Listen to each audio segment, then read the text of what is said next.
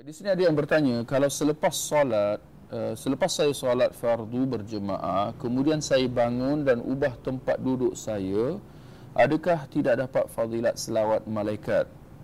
Jawapannya, uh, tiada tiada halangan sama sekali, tiada masalah untuk kita kalau selepas solat fardu kita bangkit dan ubah tempat duduk kita.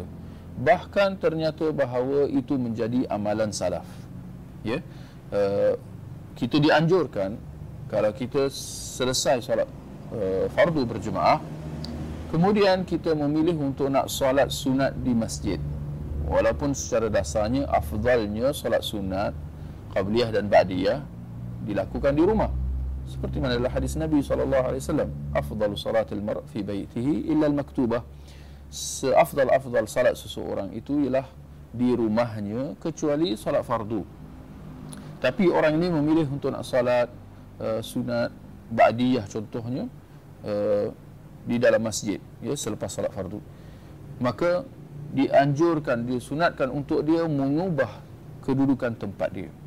Maknanya dia kena bangun dan berpindah beranjak ke tempat lain untuk mengerjakan solat uh, ba'diyah ya.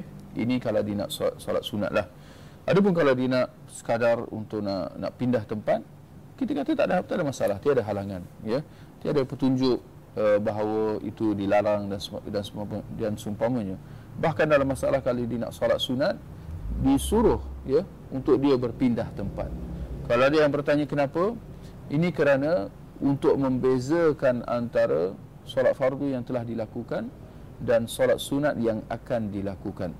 Kerana supaya jangan ada syubhat jangan ada kekeliruan di kalangan yang jemaah yang hadir bahawa kita sedang menambah uh, bilangan uh, solat fardu yang telah kita uh, lakukan. Ya supaya jangan ada syubhat.